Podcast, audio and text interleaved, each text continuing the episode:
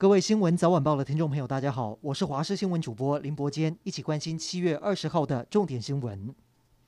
针对我国东京奥运代表团选手搭机坐经济舱，官员却坐商务舱引发的争议，教育部长潘文忠发出声明，指出体育署长张少熙已经口头请辞，并且递交书面辞呈。不过，行政院长苏贞昌已经指示，目前已让国手全心投入赛事，以取得佳绩为最大目标，要等到奥运结束之后再来就责。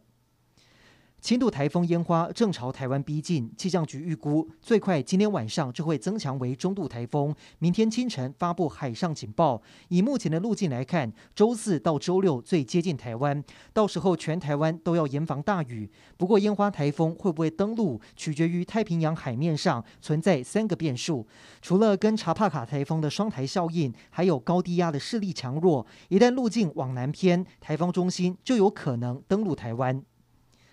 眼看台风有可能会报道，居家上班的民众有台风假可以放吗？劳动部表示，如果台风造成劳工没有办法出勤，才可以停班。如果劳资双方已经约定好居家上班，劳工就没有通勤的风险，所以还是必须照常上班，否则就是旷职。而居家上班族听到这个消息，表示只能够按照规定，不过也希望公司可以有津贴补助。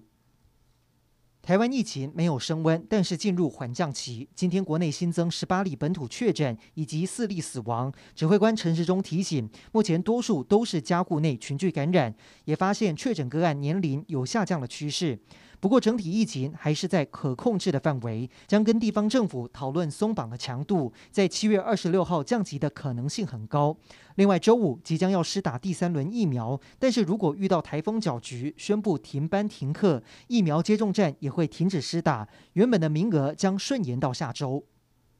现在各行各业都期待解封降级，早日恢复正常生活。宜兰宣布，从二十二号开始，先恢复公私立托儿中心的收托，不过必须采取分区、分流、降载及回报等防疫原则，以家中没有亲属照顾资源的子女为优先。至于台北市，今天恢复托育中心的服务，但是规定行政人员、厨工等等都必须接种完疫苗十四天。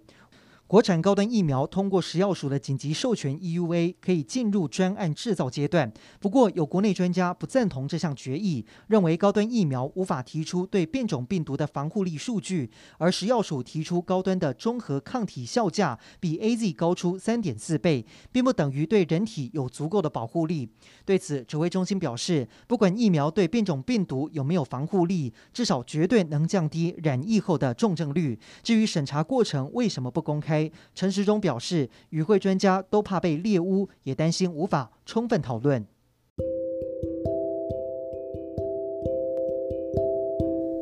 以上就是这一节的新闻内容，感谢您收听，我们再会。